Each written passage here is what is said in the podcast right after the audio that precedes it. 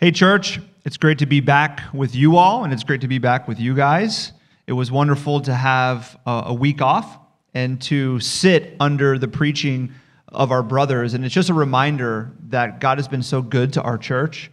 It's such a privilege for us to have so many people that can deliver God's word mm-hmm. so powerfully. Yeah. You know, we had a good good word last week from Pastor Marcus, Pastor David, uh, Pastor Silver. They, I think they did a great job of expressing. Yeah the point that sometimes God uses chaotic storms and chaotic situations to draw us closer to his heart. And today we're going to talk about how to respond to some of the chaotic storms that even we're facing today. Yeah, you know, as preachers, when you're preaching week in and week out, it's important sometimes for you to experience sitting in the couch with your family and just uh, you know Definitely. participating on the receiving end as yeah. well. This is this is what it means to be a body of Christ, where you have your gifts and you put your gifts at the benefit of others, but you also open receive. yourself to, to receive. Uh, so today uh, we find ourselves in uh, chapter one. We're still in chapter one because we're taking this very slow. We're almost going verse by verse. And we're reading today from verses five and six. So I want to invite you to open your Bible, Jonah 1, verses 5 and 6. And this is what the Word of God teaches us. Then the mariners were afraid, and each cried out to his God. And they hurled the cargo that was in the ship into the sea to lighten it for them. But Jonah had gone down into the inner part of the ship and had lain down and was fast asleep. So the captain came and said to him, What do you mean, you sleeper? Arise, call out to your God. Perhaps the God will give a thought to us that we may not perish. This is the word of the Lord. Uh, so today, as we talk about uh, responding to storms, uh, we're going to talk about uh, being proactive. We're going to talk about being humble, and we are going to talk about being learners. So first, uh, being proactive. You know, this story is interesting. It has a certain level of comedy in it. It's ironic as we read in verses five and six how Jonah ends up being stuck in a boat with the horrible pagan sailors, the same type of people that uh, he was running away from. And not, not only are they stuck in the same boat, which is, by the way, the title of our, of our series, uh, but they're stuck in a storm together.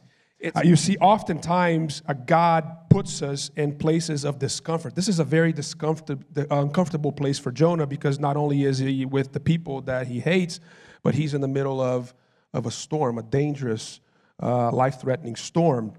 God has to move us from our places of comfort into places of discomfort in order to teach us. Why? Because uh, the greatest lessons that we can ever learn in life are learned in an environment of discomfort.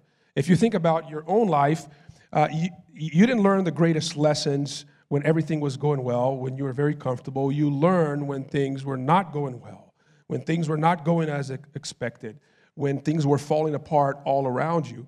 And oftentimes, when we find ourselves in places like that, you know, we are disoriented. Why? Because our expectations are challenged and our categories are shattered.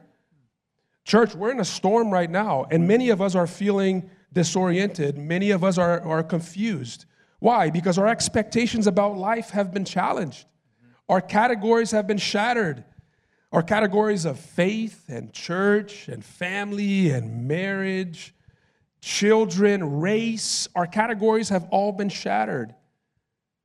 It's kind of like what's happening here in this story. The categories are being shattered. I imagine the first readers of the book of Jonah, they were very confused because uh, they had a certain expectations of how a religious man of God should live out his life. And and he had expectations. They, they had expectations of how pagan people should behave.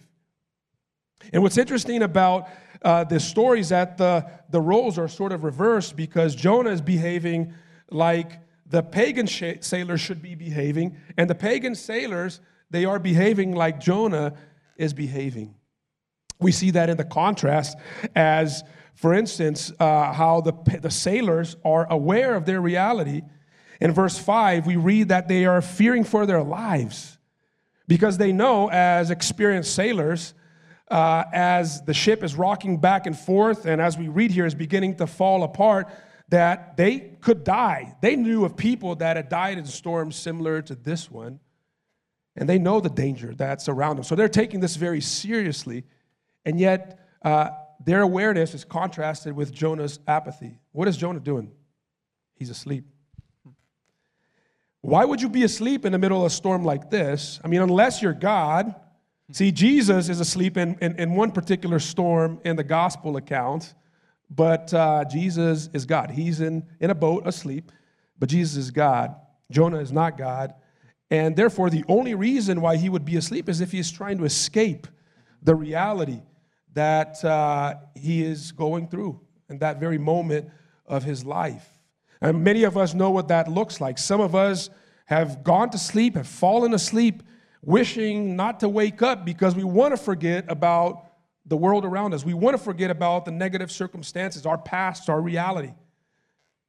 That's how we cope sometimes with reality. That's how Jonah is coping with reality. See, Jonah is consumed by his own problems. Jonah is self absorbed while the sailors are self giving. They are working, they're the ones that are working for the common good, not Jonah. They're trying to spare everyone's life. Uh, the sailors are spiritually active, they're praying to their gods. And their spiritual activity is contrasted with Jonah's spiritual inactivity. Jonah is a professional man of God, and he refuses to pray to his God who had called him to that specific mission. Uh, we see the contrast between Jonah's bigotedness, who refuses to love and to care for people that are different from him, people that believe differently, people that look differently, people that are from different ethnicities. And we see the openness in the pagan sailors who are willing to pray to Jonah's own God. We see their proactivity being contrasted with Jonah's reactivity to the problem. See, they're fighting the storm, and Jonah's being consumed by the storm. The outside storm is beginning to swirl up inside of Jonah's soul and Jonah's heart. It's very important, church, that in a season such as the one that we're living and going through right now, a season that's characterized by storms, that we stay fighting, that we stay active and proactive, and we don't allow the storms to take hold of us, and that we don't succumb to the storms. I find out so many people during the season are succumbing to the storms. We are called to be proactive. See, uh, uh, storms are great opportunities for us to learn and for us to grow, for us to reflect and to strengthen ourselves. Why? Because this will not be the last storm that we will go through, there will be future storms. And the way in which you respond to this storm will affect the way in which you will live and respond into the following or the next storm that will come up. This is training. That's how life trains us. That's how God trains us in life. One situation prepares us for the other. See, and this is the perfect opportunity for us to put our faith to work. See, faith is a gift from God, and our faith matters most, not when things are going well, but when things are not going well around us and in our lives and in our world. That's when we see whether our faith, what, how our, what our faith is made up of. That's the message of the book of James. When, when push comes to shove, how will you respond? How will your faith inform you in the context of pain and circumstances? See, uh, when we're living proactively, the storms bring out the best of us. They bring out compassion, they bring out generosity. Uh, these storms, they bring out empathy, but when we are living reactively, the storms bring out the worst from us. It brings out anger, it brings out impatience, it brings out anxiety. What's coming out of your life right now, church? In this storm, are you being proactive or reactive? What is coming out? The good, the best of you, or the worst of you? That's such a good reminder, Felipe, that storms uh, can bring out the best of us when we're proactive. But our tendency is to hide in a storm, right? It's to just try to ride it out because storms bring about fear, and fear can paralyze. remember when I was a kid, you know, uh, began to believe and imagine that there were monsters in my room. They were in the closet and they were under the bed. I knew that they were monsters. And the first thought was, I need to hide. And I'm going to hide under the covers. You know, it's that cliche you believe the monsters are in your room, you hide under the covers. And I remember thinking one night when I'm hiding under the covers, I'm thinking, this is a horrible idea to just sit here because the monsters are going to attack me and I'm not even going to see them coming. And so I got, I got courageous. I got proactive. I got out of the bed, I got my flashlight, I got my big plastic sword, and I was ready for war. I walked up to the closet, I had the flashlight, I had the sword ready, opened the closet, no monster. Okay, feeling okay. Except for I still have to check under the bed. Under the bed is the most terrifying place in any house, any apartment. I mean, I no one knows what's under their bed. I mean, do you know what's under your bed right now? No one knows. Could be a monster, and that's what I thought. Furniture. Furniture. so I, I come up to the bed, and have the flashlight and it has like a bed skirt so I can't see under it. And I take the sword and I flip up the bed skirt and I look under. I'm about to slash the monster. No monster. But see, ever since that night, the fear of monsters in my room went away. And if I ever felt it in the midst of that, I would just get up and I would check. When you're proactive, you actually mitigate fear and you bring about peace and it brings out the best in you. But our tendency is to hide. You see, when we're proactive in the midst of a storm, it actually reframes the storm for us.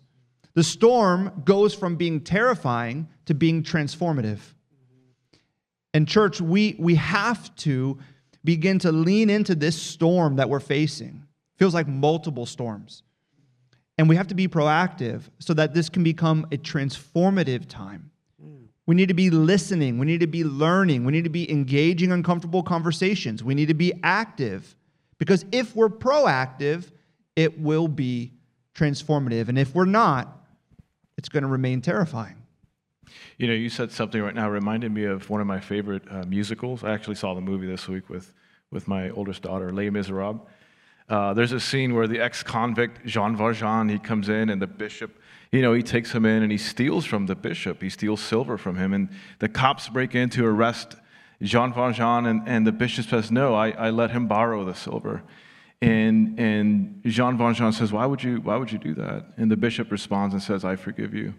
And this, such, this had a, such a profound impact on him that he sings this song called What Have I Done? And, and the song is about leading a new life. And, and I think one of the last lines in the song is like, you know, Jean Valjean is nothing now, a new story must begin, or something like that. And it's amazing how the willingness of one person to give somebody else a second chance has such a profound impact and brought out the best in another person. That the willingness of, of, of one person to see the potential in another person even if that other person just, you know, committed a crime against them, uh, uh, would bring out the best in another person. To be spiritually proactive, right, in somebody's life would, would have the effect of changing that, that, that, that other person's life. Church, sometimes in our mission and what we're called to do, there's going to be moments where we're, we're going to respond reactionary, like the loss of a loved one, and, and you know, things are going to happen out of the blue. But we don't have to wait and sit for the storm to come and hit us in order for us to be rooted and grounded and build our lives on God's word. We don't have to wait till the storm comes and hits us. And by the way, if you haven't noticed, the storm of testing is here. It's here. God is on the move. God is shaking things up. God is doing something. And let me tell you something whenever God shakes things up, we need to be ready to get rid of whatever God shakes loose. God is pruning all of the lifeless branches of apathy and fear and anxiety and doubt. And, he, and He's pruning everything that promotes your spiritual decline and prevents you from growth in order to get your attention and our attention. Mm-hmm. God wants us to grow, He wants us to be proactive. He's trying to get our attention. He's trying to tell us something. To quote one of my favorite artists, I heard this song today, uh, um, and I believe he's trying to tell us something. He's trying to tell us listen, in order for us to help somebody out of their hell, it's going to cost us. We got to give a little piece of ourselves. Are we hearing the cries of the people? Are we being humble enough, which is the second point? It's always fascinating to me that Jonah's spiritual decline comes out of the context of great spiritual abundance. He's God's prophet, he's God's man. Um, he's got vibrant spiritual fellowship. This guy comes out of the tail end of Elijah and Elisha. Uh, God's doing something new. He's building the school of the prophets. Um, he's got uh, great, uh, vibrant spiritual fellowship. He's engaged in fruitful service. Second Kings tell us, uh, tells us that at the hand of Jonah, the, the, the, the coast of Israel was restored. And so, despite all of that, he continues to decline. He continues to sink down. We find him at the bottom of the boat, asleep, still trying to escape. Uh, uh, God, still trying to escape the all knowing, all powerful, uh, uh, present God, a guy who was not only monotheistic, right, meaning the worship of one God, but he was also the, the worshiper of the one true God. And because of his disobedience, here's what God does He uses a bunch of polytheistic sailors, polytheism meaning the worship of many gods, in order to get Jonah's attention, teaching us that sometimes God will use the world in order to, to rebuke us. God will use the world or God will use people outside of our faith community in order to evaluate the church on whether or not we are being uh, uh, uh, committed to what we're called to do. In this case, for the common good, like you said, Philippe, the common good of all people. Can't you see that we're going to die? The captain says. Ha- are you completely oblivious to our situation, Jonah? If you're a person of faith, if you're a man of God, why aren't you using your faith for the common good? And, and, and this, man, this scene typifies where we are right now, this boat, where we are right now, because whether it's riots, whether it's looting, whether it's crime, whether it's society completely disintegrating right before our very eyes in church, if you wake up tomorrow with a bad case of Twitter fingers, thinking that you're woke, let me tell you something, you're still missing the point. You're still missing the boat. You're on another boat right? You're still missing what God, and you're still oblivious to what's happening because for one moment, Jonah lives in the same neighborhood as these sailors. Hmm. The storm that threatens the one threatens the entire block, the entire neighborhood, right? Jonah didn't want to work for the good of all people, for people who were racially different from him. For people who were religiously different from him. He wanted to exclusively work for the interests of the people in his own tribe. But God is trying to teach him and show him, and also show us. Listen, God is the God of all people, of all nationalities, not just, listen, we're part of the whole human community, not just a member of our faith community. And by the way, this is not just a pragmatic argument like, hey, if we don't love our non believing friends, things are not going to go well for us. That's not what he's calling us to do. He's calling us to love all people because we're co humans with all people, made in God's image, and therefore everybody is infinitely precious to him. Yeah, Sam, you're touching on something that's very important. It's a theological concept that we call common grace. Right. That the grace of God can be uh, seen and can be perceived in the lives of uh, even unbelievers. And so the the, the sailors here, they're kind of like God's voice to, to, to Jonah. And um, one of the mistakes that churches uh, have made in the past, or still make, is that they say to new Christians or people that convert to the Christian faith that they should only listen to Christian music, only uh, read Christian books. I got reprimanded one time because I was reading a novel, not the Bible. Um, and only have Christian friends. And those of you that know me uh, know that I, I, I, read and, and I watch and I listen uh, to music that um, are not only Christian music because there's a lot of truth uh, because the image of God and there's uh, this idea of common grace in, in the lives of, of unbelievers. I have a lot of friends in my own life that are not Christians, not just church people. I make a point uh, in order to be down to earth in order to be relatable. Uh, you know, see, my non Christian friends are not just my missional objective, uh, but they are teachers to me as well. Mm. God uses them to teach me a whole lot of things about life and the world.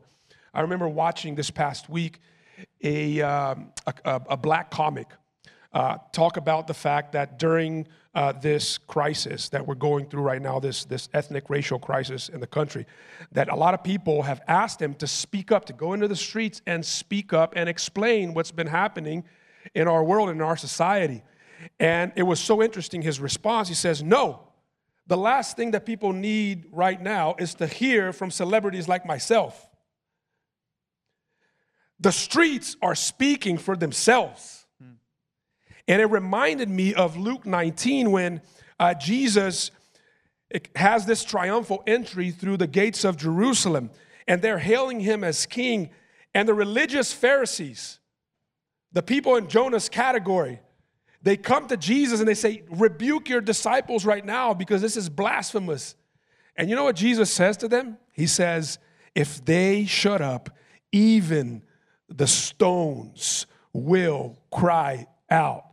See, God will speak. He will speak through stones. In the Bible, He even spoke through a mule when a prophet like Jonah refused to listen to God. Church, church, the rocks are crying out right now. Are we listening? And are we going to be quiet? Or will we speak up as well? Man, and what you said, Felipe, it takes so much humility to listen, right? Uh, to engage in those conversations, to hear the streets crying out and people's pain. And I've had a lot of great conversations uh, these past two weeks. A lot of people calling, just kind of you know dissecting and walking through and debriefing uh, the sermon two weeks ago, and it made me realize that you know God has been so good to our church because the predominant posture of people in our church is one of humility. It's one of conversation and listening and seeking to understand. And most, I'll be frank, most of the people that I talked to, they had an issue uh, with one phrase that I uttered and talked about in the sermon, and that's the phrase Black Lives Matter. A lot of great conversations, hard conversations, but really helpful for me, and I, and I hope for them as well. And that statement is controversial, that statement, Black Lives Matter. I mean, we see it all over social media, so many debates and arguments and positions. And why is it controversial? It's controversial because it communicates one truth, but there's two worldviews wrapped up in it that are attached to it. And so many people, when they hear the statement Black Lives Matter, they don't hear the truth of the statement. They don't hear the statement that was birthed out of deep pain and wounds several years ago and cries for justice and change. They only hear the organization that has attached itself to the name or to the statement. They hear a worldview, a worldview that is antithetical to biblical values and the Christian worldview. So they don't see the truth of the statement, they see only the worldview that is contrary to our Christian worldview attached to that statement. And I understand why that's so difficult to navigate. It's hard to navigate. And, and I'm grateful for all the conversations I had because it's a humbling moment for me. You know, there's some challenge that was given to me that, I, that it was helpful to receive and to hear, which is that I need to be really careful on, on the platform that God has given me to speak with clarity and to, to share that I, I am in favor of Black Lives Matter, and I will say Black Lives Matter, the statement, but I don't identify with the organization, mm-hmm. but with the truth of the statement, mm-hmm. because it does reflect our worldview. Yeah that statement. And so I don't reject the statement. And in church, I don't think that we should reject the statement because it does reflect our worldview. And I also don't think we have to qualify it. We don't have to say Black Lives Matter, but because then that devalues whatever comes before the but is devalued when you use that. We can own it because it is a part of our worldview. We can redeem it. And we have biblical precedent for this.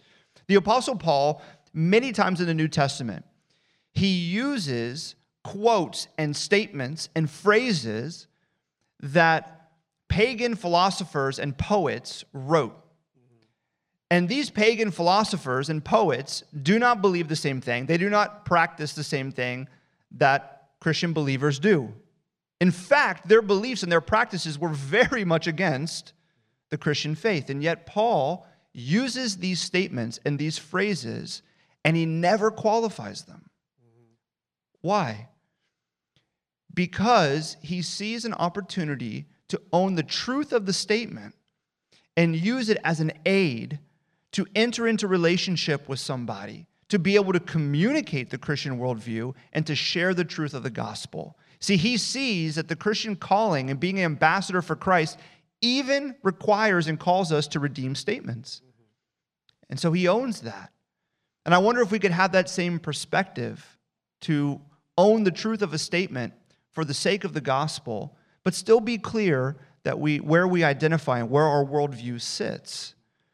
And that takes humility, but it also requires that we take a posture of learning. And that's our, our third point is taking a posture of learning that we see in the passage. We look at Jonah, we hear these two voices speaking and crying out to him, but there's one voice behind both of the speakers. You see, in the passage, Jonah is asleep, and he could have never imagined that he was would, would find himself at this place, right? He's a man of God, as we've said. He's a prophet. His entire life has been formed around the Word of God. It has affected every aspect of who he is. He knows God's Word. He's close to God. He's spiritually mature. Surely Jonah will be kept from scandal. And he's wakes up on a ship running from God, so exhausted that the Greek version of this Old Testament book, Jonah, says that he's snoring. He's so tired from running from God that he's snoring and he wakes up to the sound of nature speaking to him of his own guilt, the raging sea and the storm, and then he wakes up to the sound of a pagan captain calling out to him. And there's one voice behind both the storm and the captain, and it's God's voice. And look what the pagan captain says in verse 6. He says, What do you mean, you sleeper? Arise Call out to your God. Perhaps the God will give a thought to us that we may not perish. And that word arise must have convicted his heart because it wasn't long ago that he heard that exact word when God said, Arise and go to Nineveh. And he went the opposite way. And here, this captain is speaking to him, and it's God's voice to him Arise, you sleeper. You see, a question that we ask a lot as a church and as Christians is how does God speak? And the common answer is that God speaks through his word. We call that special revelation, that God speaks clearly through his word. We, this is a gift to us, it is a special gift, and it is true, it is inerrant, is is without error, it is infallible incapable of failing. And so if we want to know God's voice, if we want to hear God, we read his word. But is that the only place that God speaks? No. We believe that God speaks in nature, even through pagan captains. We call that general revelation. The Apostle Paul talks about this in Romans chapter 1. He says, Everything about God is made known to them, made plain to them. Psalm 19 says that the heavens declare the glory of God and the skies proclaim the work of his hands. John Calvin, the reformer and scholar, he said that God has implanted his divine majesty into human minds. See, we, we hear God speak in his word, but we also hear God speak in nature, in his creation, through people. There's a question I want to ask, and I'll ask you at home, and you can raise your hand at home so we can all participate. And the question is this Does God's revelation, is God's revelation in Scripture infallible incapable of failing? You raise your hand at home. May feel weird, but do it. Second question Is God's revelation in nature infallible incapable of failing? Raise your hand. Or not.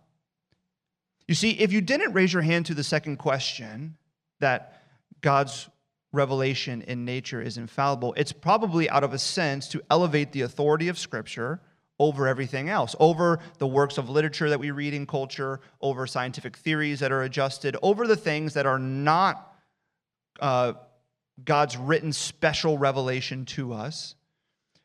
But the answer to both those questions should be a hand raise. It should be yes, because the emphasis in the question was on God. Is God's revelation in Scripture infallible? Yes. Is God's revelation in nature infallible? Yes, because whenever God reveals himself, it is always infallible because God is incapable of failing. And God speaks through storms. He speaks in history, He speaks through pagan captains, and He's speaking to us right now, church. In this storm that is 2020, He is speaking to us, and we need to be sitting in a posture of learning and saying, God, what are you saying? And we have to be careful. We have to be slow. We have to be patient because though God is infallible when he reveals his truth, we are fallible in our interpretation. And so I think it's important that we actually look back as God has spoke to the church and in the church in history, in nature, in creation, and through many voices to glean what God may be saying to us now. You see, God spoke around 50 years ago in a very similar situation, almost 60 years ago, in the civil rights movement. He spoke through the church and in the church. In fact, the movement of the civil rights movement was birthed out of the church. Dr. Martin Luther King Jr.'s vision and his firm held belief was that the church should be in the center of culture and civil change. And that's why they would gather in the churches, they would pray, they would worship, they'd go over the guidelines for the marches and the rallies and the sit ins, and then they would leave from the church. Change in society and culture and civil change came because the church was in the center of culture. Where are we now? What's happened to us? We're divided. We're critiquing each other. Many people see the church more concerned with political policies than people's pain. We have given away our right to lead and speak because we've given away the center of culture. We've turned in on ourselves. We've become passive and cowardly, afraid to speak out for fear of getting canceled, for fear of discrimination in our workplace or our social circles. We've given way to critique instead of compassion. We have watered down justice and made it only about uh, justice of coming to faith in Christ. And we have neglected the justice that God calls us to be agents of in culture.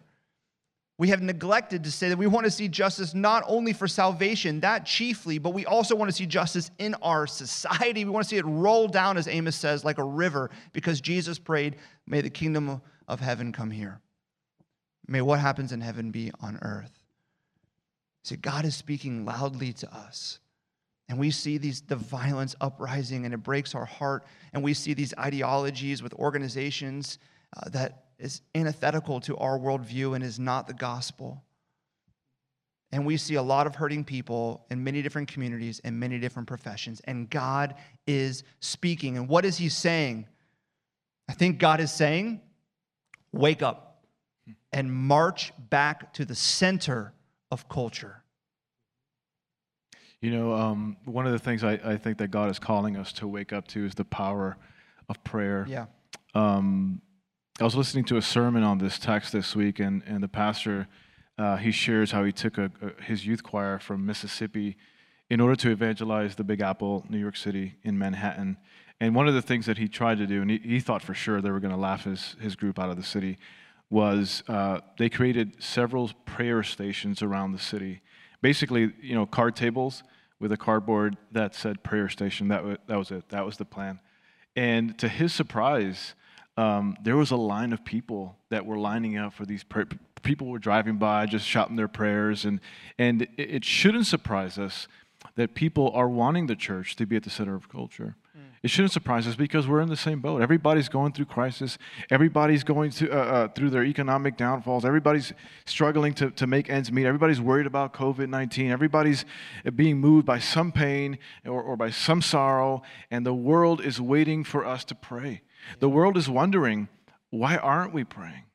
The world is asking us to pray, right? They're not interested in our doctrine or our beliefs. They're not interested so much in our cute little sermonettes. They are wanting us to pray. They're seeking us out. The captain, the question that the captain is asking Jonah here is the same question he's asking the church today. You call yourself a Christian? Is that what you call yourself? Why aren't you praying? Like you said, Carter, wake up. Hmm. My life is falling apart, man. Why aren't you praying? Hmm. You know, the greatest lesson that we can learn from this passage is that this story is not an end in itself. This story points to an even greater story in the context of Scripture. It's pointing to the meta narrative of Scripture. Uh, you see, hundreds of years later, another prophet also received the mission from God to go out to those who are in the spiritual margins of the world, meaning us and every other people group. And unlike Jonah, he did not run away from that mission, but he ran towards that mission. He ran towards those who were in the spiritual margins and he jumped into their boat. Jesus jumped into our boat. And he faced the storm that we deserve. It, you know, we were the ones that bro- brought about the storm. In the story, Jonah was the one that brought about the storm, not the pagan sailors. He faces the storm that we deserve for our sakes. And while he's facing that storm on the cross, he's given the opportunity to escape that storm. Remember, they offered Jesus sour wine uh, so that he would numb the pain. That was something customary of those days. If people were dying that painful death on the cross, they were giving sour wine to numb the pain. And Jesus didn't want that. He rejected that. He didn't want his pain to be numbed. Jesus wanted to be woke at that very time. he wanted to see all the expressions in people's faces. He wanted to hear all of the cries for crucifixion. He wanted to feel all of the pain the spiritual pain, the physical pain that he was going through. He wanted to feel all of that. And while he was experiencing all of that pain, he prays. You talked about prayer, Sam. He prays. He prays to the Father and he says, My God, my God. And the Father is silent. The Father does not hear his prayers. He is the one that deserves to be heard because he's been obedient, not disobedient like Jonah. He deserves to be heard by the Father, and the Father does not hear his prayers. So that in our storms today, when we pray out to God, when we cry out to God, our prayers can be heard. Yeah. So that God could come to our rescue, rescue our lives, rescue our cities, rescue our world from these storms that we're going through right now. And it's to the degree that we see this and that we understand this that we find strength to be proactive, yeah. to be humble, and to be learners in the context of the storm.